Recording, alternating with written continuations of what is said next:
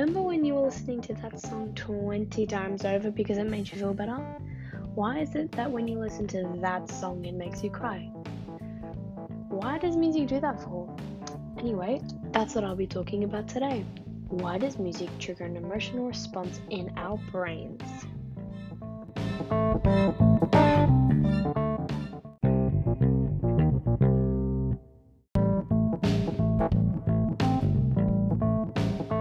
Music is essential in most of our lives. It helps us through tough times, brings us joy, and motivates us to work.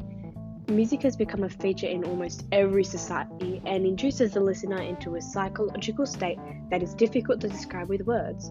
For most people, music is their companion. First, we'll start with what music actually is. Music is an art form whose medium is sound organized in time and harmonies, intended to create a pleasurable listening experience. It is written in such a way as to produce beauty of form, a vibration of which we cannot see that creates an intensely emotional experience. Of course, music takes many forms classical, baroque, romantic, rock, pop, heavy metal, deep purple, hip hop, rap, and many other genres in between. The difference is the techniques used to organize and layer sounds with specific pitch and rhythm. While listening to music that you love or familiar with, dopamine, the feel good chemical, levels in your brain can increase up to 9%. This finding proved that humans obtain pleasure by listening, much like pleasure one might obtain from a drug, cocaine. It does not answer why music is important to humans, but it does prove that it is.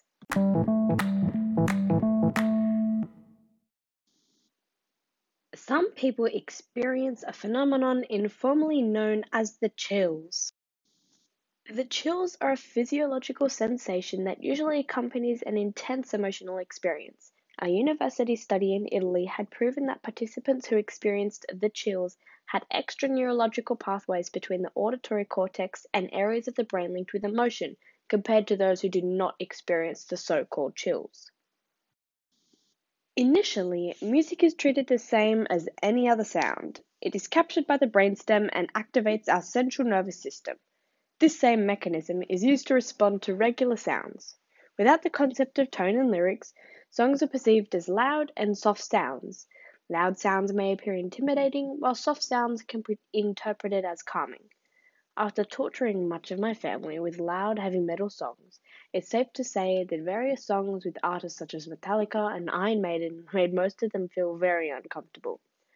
Once I had played the songs at almost an inaudible volume, the songs finally appeared less intimidating. Classical conditioning establishes the emotion evoked by a specific song through repeated exposure during an emotional event.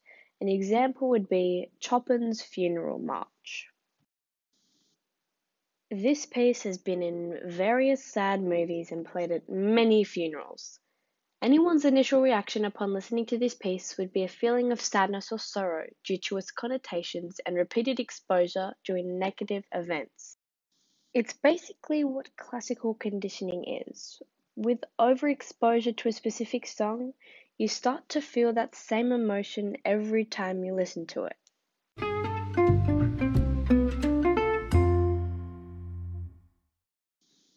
Most emotional responses are due to the phenomenon of emotional contagion. Emotional contagion relates to sympathetic and empathetic responses in which we experience similar emotions and behaviors of the people we are interacting with through the mediation of mirror neurons. Mirror neurons are the neurons that allow us to interpret and copy behaviors that we see. Sitting down with a couple of more family members, I collected some more information.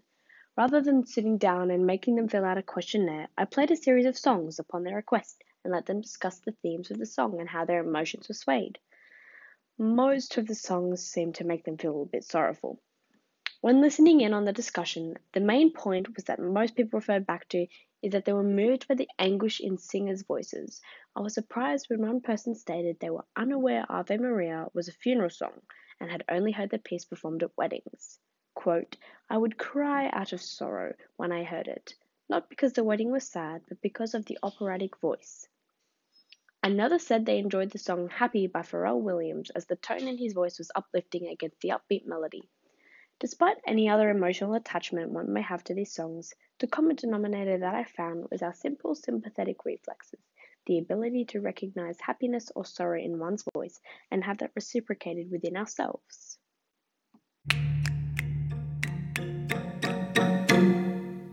Episodic memory is the process that evokes emotion by associating different songs with various memories. Episodic memory allows emotions to manifest themselves as we are reminded of a time and place where we heard the song. Emotions are memorized as we associate them with our own experiences, which allows for the evocation of these emotions as we remember and listen to a song. Our episodic memory develops slowly in our infant years and is the first memory that we start to forget as we age. We all have one special song that reminds us of a special moment or is tradition to play at family events. Familiarity is what makes songs enjoyable. For me, my family always plays the song Brown Eyed Girl by Van Morrison, and every time I hear this song, I'm reminded of the times that I spend with my family. For others, someone like my sister, only one song makes her happy and cry for the sole reason that it is played in a sad moment on her favorite TV show. Musical expectation evokes emotion as musical patterns confirm or deny our predictions or expectations of the song. As we listen to songs, the emotional intensity does not sustain itself throughout the whole piece, but is separated into highs and lows. Emotion is stronger in areas of the song due to structural features. When we listen, our brain likes to anticipate melodic structures and shifts in theme, therefore is satisfied when prediction is correct.